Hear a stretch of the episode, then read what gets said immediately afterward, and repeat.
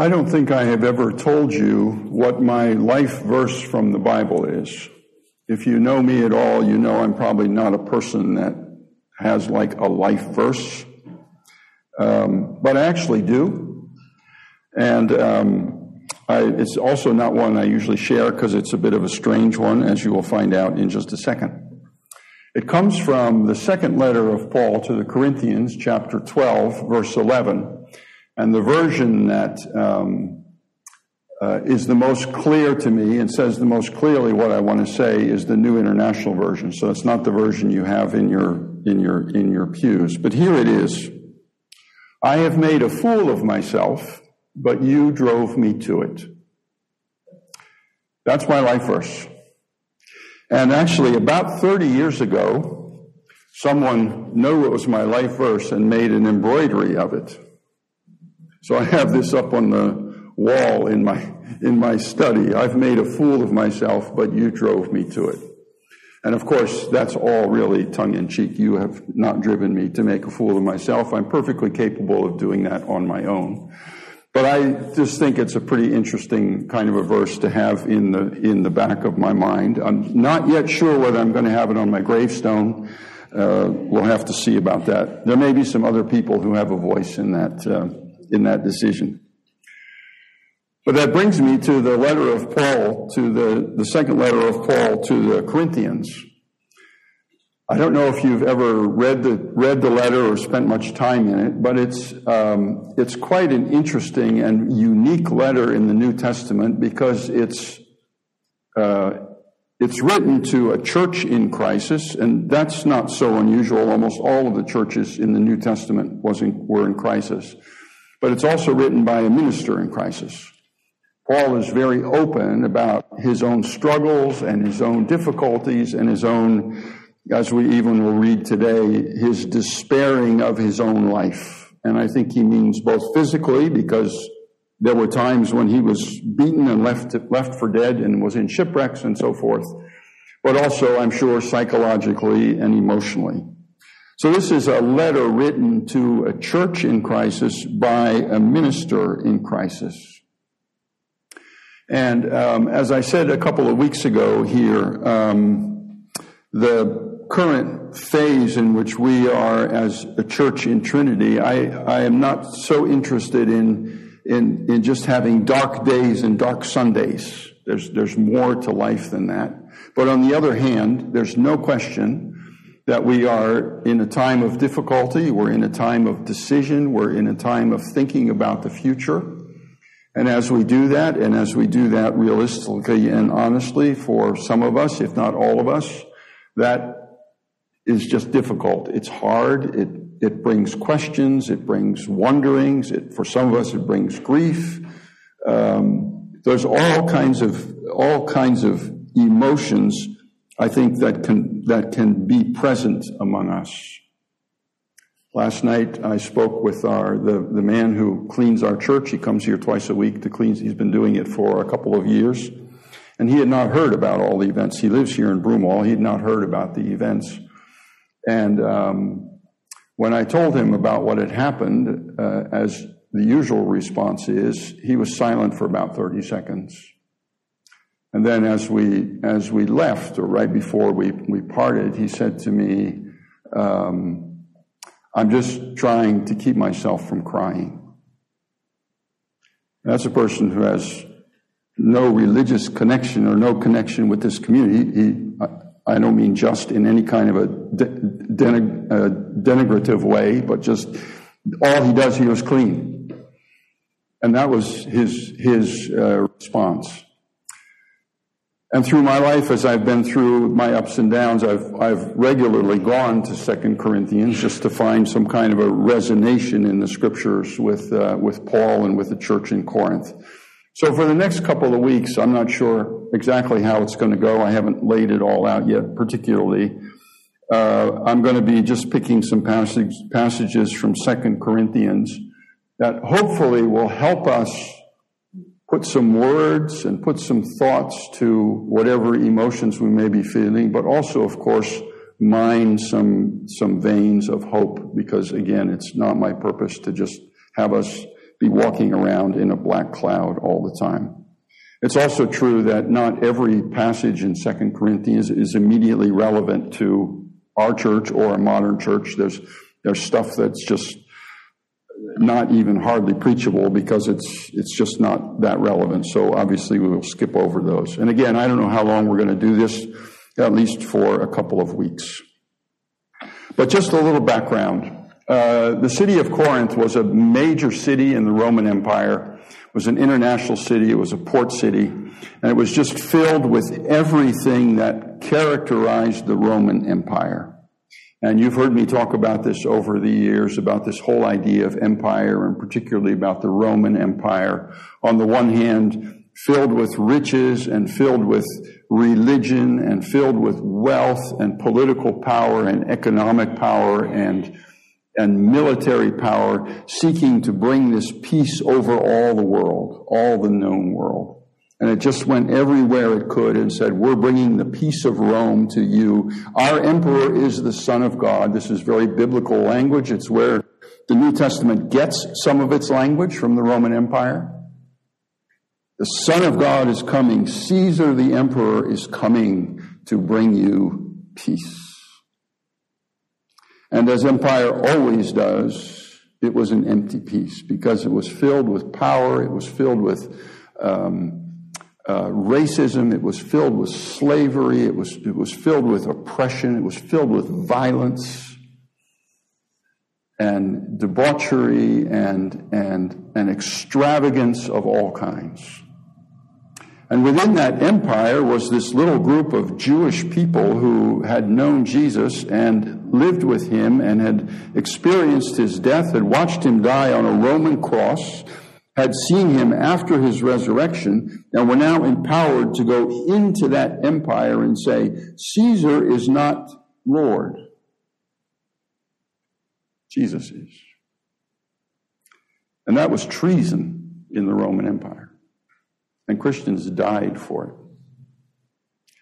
So Paul and others were busy going into this Roman Empire proclaiming that you shouldn't sing the national anthem.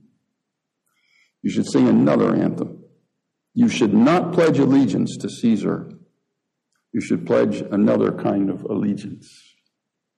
And then, in addition to that, in most of these churches was the tension between Jews and Gentiles. The Jews, of course, had for, for a couple thousand years had correctly the idea we are this chosen people of God. They misunderstood it, as we tend to do, saying, I'm, I'm chosen to a special privilege. What God really meant is, I've given you a special responsibility to go out into the world and share my love and my peace with the world. And so the Jews in general ended up to be a closed, um, fairly racist group of people who were not open to accept, especially the early Christians, not open to accepting those who weren't Jews, commonly called the Gentiles, into their Christian community. So, along with the struggle in the Roman Empire was the struggle in the church. How do we combine these two cultures? How do we combine a culture where for the Jews, one of the most repugnant things that you could even think of was eating meat offered to idols. And for the Gentiles, that's where they got their daily meat because it was the cheapest. How do you put those, and how do you sit at one table together? So again, as I've often said, if you think our times are filled with tension and partisanship and division, you ain't seen nothing. Because these people's livelihoods, their, their well-being, their very life was in the balance as they struggled to figure out how to how to how to manage all of these different interests and perspectives. And Paul had gone to Corinthians and preached to them and, and, and told them about Christ. As usual, he started in the, in the synagogues with the Jewish community, but that quickly spread, especially as he experienced rejection. He spent about a year and a half there. He established the church, and then after a while he left, and after he had gone, he wrote a letter to them. That's a letter that we don't have. Paul ended up writing four letters to Corinthians, only two of which we have. So the first one he wrote, we didn't have. Um, he, uh, he, he wrote it because he felt that the church was struggling. Again, understandably so. The Corinthian church responded by writing a letter of their own. They were asking for clarification, help us understand this and that. So then Paul wrote another letter, which is the one that we have in 1 Corinthians. So if you read 1 Corinthians, you could read it in that perspective. Um, and he was pretty hard on them. He, he, he, he told them they needed to straighten up and fly right, that they were messing up in all kinds of ways. That's a short, brief summary in normal language of the book of the letter of First Corinthians.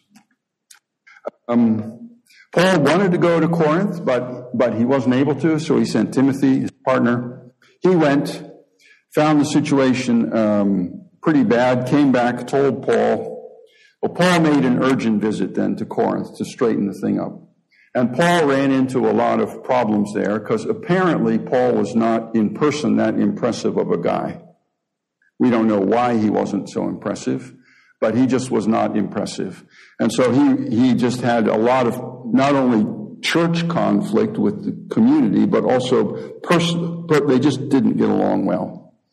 And uh, actually, in 2 Corinthians 2, Paul, Paul calls this a bitter and a humiliating experience. So he didn't stay there long. He left again. And then, as a response to his visit, he wrote them a third letter, which we don't have. So the first letter he wrote and the third letter he wrote, we don't have. We have the second letter he wrote, which we call First Corinthians. Get that? And then um, he wrote, he wrote a third letter to them that we don't have it, but he calls it also in 2 Corinthians 2 a severe and a tearful letter. Imagine Paul, this, this great apostle Paul, so broken up by what was happening in Corinth and his own relationship to them that he wrote them a letter that was both severe and tearful. This gives you kind of the idea of, of the man Paul and, and what he was going through. There was some hope. Some people in the church had repented and turned back from some of the stuff they were doing, but not everyone had. Uh, and there was also a group of people in the church who was uh, very much against Paul and, and speaking against him and, and, and running him down and not paying attention to what he said. And that all is the prompting for the letter that we're going to be looking at, Second Corinthians, which is actually Fourth Corinthians. So that's just a little bit of the background of, of this letter. So I'd like to read for you this morning the first 11 verses of this letter. It'll be projected on the wall. There's Bibles around if you want to look and read for yourself. Paul, an apostle of Christ Jesus, by the will of God, and Timothy, our brother, to the church of God that is at Corinth, with all the saints who are in the whole of Achaia. Grace to you and peace from God our Father and the Lord Jesus Christ. Blessed be the God and Father of our Lord Jesus Christ, the Father of all mercies and God of all comfort, who comforts us in all our affliction, so that we may be able to comfort those who are in any affliction with the comfort with which we ourselves are comforted by God. For as we share abundantly in Christ's sufferings, so through Christ we share abundantly in comfort too. If we are afflicted, it is for your comfort and salvation. And if we are comforted, it is for your comfort, which you experience when you patiently endure the same sufferings that we suffer. Our hope for you is unshaken, for we know that as you share in our sufferings, you will also share in our comfort. For we do not want you to be unaware, brothers, of the affliction we experienced in Asia. Just listen to this the affliction we experienced in Asia. We were so utterly burdened beyond our strength that we despaired of life itself. Indeed, we felt that we had received the sentence of death. But that was to make us rely not on ourselves, but on God who raises the dead. He delivered us from such a deadly peril, and He will deliver us. On Him we have set our hope that He will deliver us again. You also must help us by prayer, so that many will give thanks on our behalf for the blessing granted us through the prayers of many. If I were to ask you, and this is probably not fair because I didn't warn you before. If I were to ask you to think of a word in that passage that we just read that stood out to you because it was repeated so many times, what word would that be? Gray is a theological student. I'm going to see if anyone else can answer it first. Comfort. Exactly. Comfort is just all over the place. It's, he's taken a bucket full of the words of comfort and just dumped it. it shows nine times in, in the verses um, that we're going to read. And that word comfort is um, the English translation of the Greek word paraklesis, which, if you've been in the church for very long at all, uh, you may have heard that word. It's Greek, obviously, it's a Greek word. The, the New Testament was written in the Greek language. And the word is composed, it's a compound word, para, which means with or alongside, and kaleo, which is the word call or come. So embedded in this word comfort is coming alongside. It's found over 140 times in the New Testament. Sometimes uh, the Holy Spirit is referred to as our paraclete. It's, the noun, uh, the one who comes alongside of us. It's a word that's used many, many times in the New Testament, and in this particular form, the most times in this letter to the, the second letter or fourth letter uh, to the Corinthians. It's just a word that appears all over the place. It's a very practical word. It's not just a feeling or it's not just, um, yeah, I, I understand. I understand it. It's not like what James talks about in his letter where someone comes to you and says, I'm hungry and I'm cold, and you say, I feel with you, I understand. Um, see you later. it's a very practical sense of coming alongside in every possible way that you can do it, which is companionship, which is speaking with someone, but also in the very physical way of moving alongside with somebody. And now I'm going to read the verses three to seven again. And again, just, just think about how Paul is using this word comfort. Blessed be the God and Father of our Lord Jesus Christ, the Father of mercies, and the God of all paraclesis, comfort.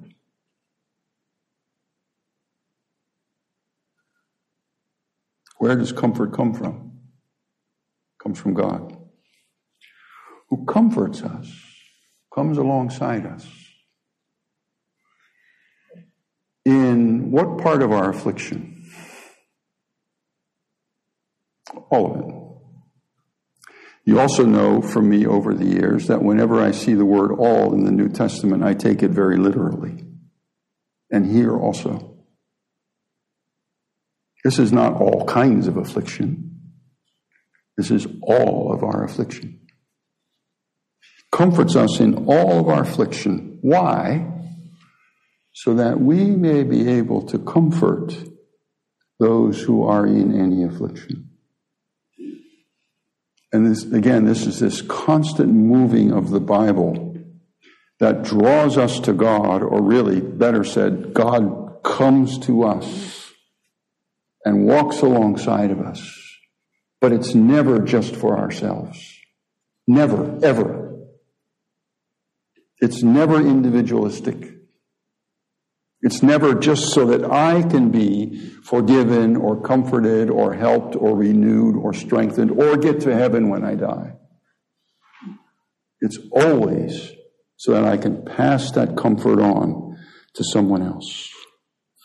With the comfort with which we ourselves com- are comforted by God. You see, he's pouring on this word comfort. Just, he's just pouring it on. He's opening up the hose, the fire hose, to its maximum, and just this great stream of comfort words coming out. Just as God comforts us, we comfort each other. For as we share abundantly in Christ's sufferings, so through Christ we share abundantly in comfort too. What suffering could you or could we undergo that would be comparable to Christ's sufferings? Absolutely none. We share in Christ's sufferings so that through Christ we share abundantly in comfort. If we are afflicted, it is for your comfort and salvation. Now remember, here's Paul in conflict with this congregation, fighting with them. He's been fighting with them for years. And it's been bitter. It's brought him to tears. It's brought him to frustration. It's brought him to anger. And he says, if I'm afflicted, if we're afflicted, it's for your comfort. Salvation. You see how he moves, he moves the light off of himself and off of his own suffering and moves it to the other. As my suffering, our suffering, is for your comfort and affliction. And if we are comforted, it is for your comfort which you experience when you patiently endure the same sufferings that we endure. Our hope for you is unshaken. Our hope for you is unshaken. And again, this is a church in crisis a minister in crisis, in an empire in crisis. Our hope for you is unshaken, for we know that you share, that as you share in our sufferings, you will also share in our comfort. I don't know how to explain this to you. I haven't got a clue. I don't know how to, I don't know. The Spirit's got to do it, I guess. But somehow this week, as I was thinking about um, how to how to do this, I got referred to the prophecy of Isaiah. And if you know anything about the prophecy of Isaiah, also written in a time of great crisis, it's especially in the second part of Isaiah, there's the word comfort that appears a lot. It's, of course, was written in either in, in some kind of Hebrew. But some of you may remember that the Old Testament, or the Jewish Bible, about 150 years before Christ was translated into Greek. And it was that Greek version that we call the Septuagint that probably Paul and the disciples and the early church, if they read what we call the Old Testament, that's what they read because their language was Greek. So it's very helpful to go back if you see a word in the New Testament and you see it in the Old Testament. It's very helpful, and you can do this online. It's pretty easy to go back and see are they the same word? So, did the Hebrew scholars 150 years before Jesus, how did they translate the word that Isaiah used for comfort? And how could it be any other way, and why would we not be surprised? It's the word paraklesis. So when Paul and the Corinthian church, because they didn't have the New Testament yet, because Paul was just writing his letters, when they were reading their scriptures in Greek, and reading about the comfort that Isaiah talks about, they're hearing the same word. And I, I, can't help but believe that Paul picked up on that word and was picking up on those images and sprinkling that, not sprinkling, pouring it into this passage. So, in order for us to get a, a, a, a broad understanding of what this comfort means, let's read a few passages from Isaiah. And I'm just going to read through them. I just want you to listen to them. Maybe none of them will touch you. Maybe some of them, maybe a word. I don't know. Whatever happens, but this is God's word, so I'm just going to give it to you. A few passages from Isaiah, some of which you will know, some of which may be new to you. Comfort, comfort, and you know this from the Messiah. Comfort, comfort my people, says your God. Speak tenderly to Jerusalem and cry to her that her warfare is ended, that her iniquity is pardoned, that she has received from the Lord's hand double for all her sins. Warfare is ended, iniquity is pardoned. Finished. It's comfort. Sing for joy, O heavens, and exult, O earth. Break forth, O mountains, into singing. For the Lord has comforted his people and has compassion on the afflicted. What are your afflictions right now? And know that the Lord has compassion on you. But Zion said, The Lord has forsaken me. My Lord has forgotten me. I don't know where he is. I thought that if we did this, this would happen. I thought if we acted this way, that would happen. I thought if we were good people, good things would happen. I thought that if we were a good church community, evil wouldn't be present among us. So what's wrong? And God says, Can a woman forget her nursing child?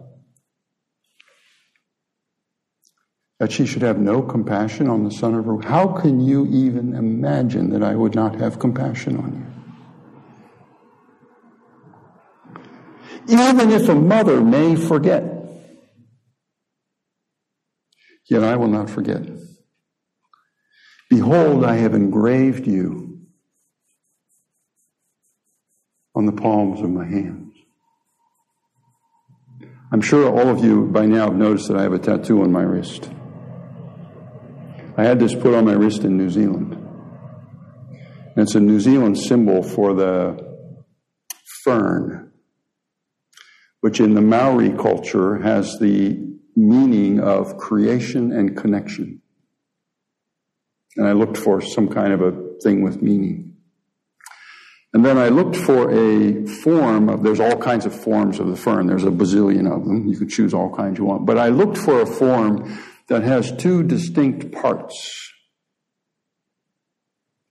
And I said to my two grandchildren when I showed them the tattoo, see these two parts? They stand for you. Every time I look at this, I think of you. I've engraved them on my wrist. That's what God has done with you and with us. Imagine that. How could that comfort you? Break forth together into singing you waste places of Jerusalem. For the Lord has comforted his people. He has redeemed Jerusalem. The Lord has bared his holy arm before the eyes of all the nations, and all the ends of the earth shall see the salvation of the God. Where did God bear his holy arm?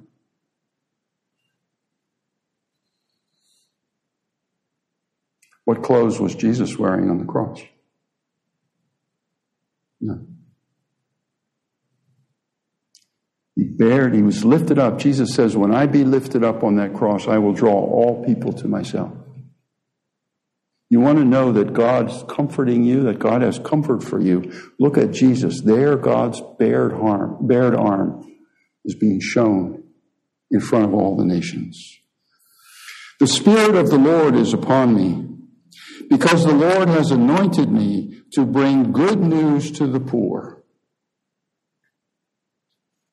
He has sent me to bind up the brokenhearted. You know anything about being brokenhearted in these days? To proclaim liberty to the captives, the opening of prison to those who are bound to proclaim the year of the Lord's favor, the year in which all debts are forgiven. Can you imagine having your debts of whatever kind forgiven?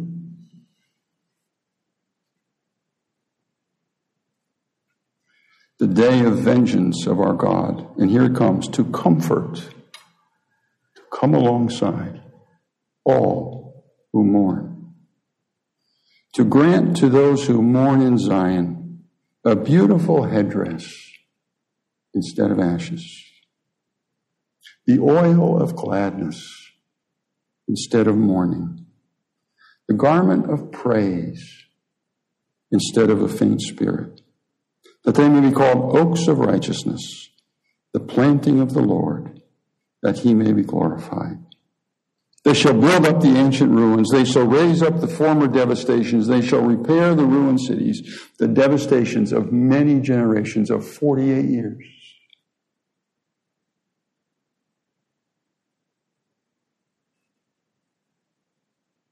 It's pretty powerful stuff. For thus says the Lord, Behold, I will extend peace to her, to Jerusalem, like a river. Another image.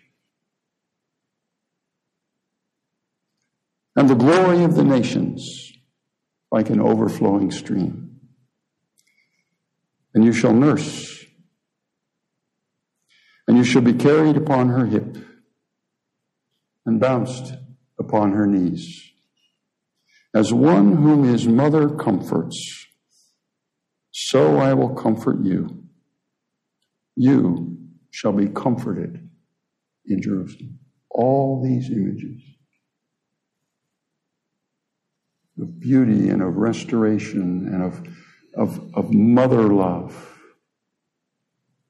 and of freedom, of liberation, of forgiveness from debt. Whatever affliction you find yourself in, that's where Jesus is. That's where God is. And Paul says we can do this, this comforting of one another. We can experience comfort and comfort one another because of what Jesus did. And what did Jesus do? He walked among us, He came alongside of us. He didn't stay in heaven, He didn't stay away, He didn't find it too risky. He didn't find it not worth it. He said, No, I love these people. They're messing it up really badly. They're heading for a place that they don't want to be. But I care. And I'm not just going to shout something down from heaven. I'm not just going to send them a book. I'm not just going to send them preachers. I'm going to go. And the word became flesh and dwelt among us. Paraclesis, full of grace and truth. And we killed him for it. We didn't want it. We killed him for it. But he hung on that cross, and I say this every single time. Said, Father, forgive them. They don't have a clue what they're doing. And then he rose again from the dead. He transformed his disciples. He sent them out into Corinth and into Rome and into Antioch and into India and into England and into Americas. Sent them even into Broomall. And he said, Go tell them that there's comfort in their affliction. Go tell them. Even on August 27, 2023, there's comfort in their affliction. Go tell them. He came alongside us. He doesn't leave us alone. It doesn't solve all of our problems. It doesn't take the evil away. It doesn't even mean you won't get killed sometime. But in whatever affliction you find yourself, know that Jesus is walking alongside, and that's where our comfort lies. So, in conclusion, I've taken the liberty of editing these words of Paul just a little bit. I just want to read them again with my edits, and you'll catch on as soon as we start. Blessed be the God and Father of our Lord Jesus Christ, the Father of mercies and the Father of coming alongside, who comes alongside us in all our affliction, so that we may be able to come alongside of those who are in any affliction. With the coming alongside with which we ourselves are come alongside, I don't know if that's right English, but that's the best I could do, by God. For as we share abundantly in Christ's sufferings, so through Christ we share abundantly in coming alongside too. If we are afflicted, it is to come alongside you and for your salvation. And if we are come alongside of,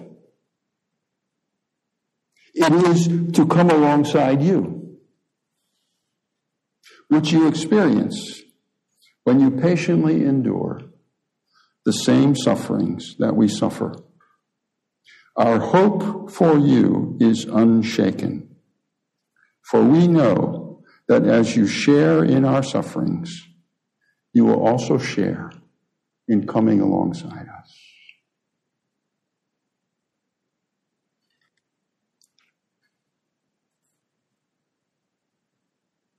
That's what Jesus did. He came alongside.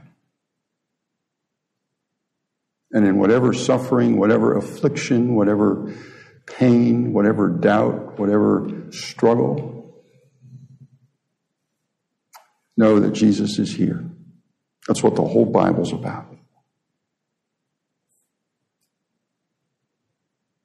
And then, when you have known that Jesus comes alongside, ask yourself the question who can I come alongside?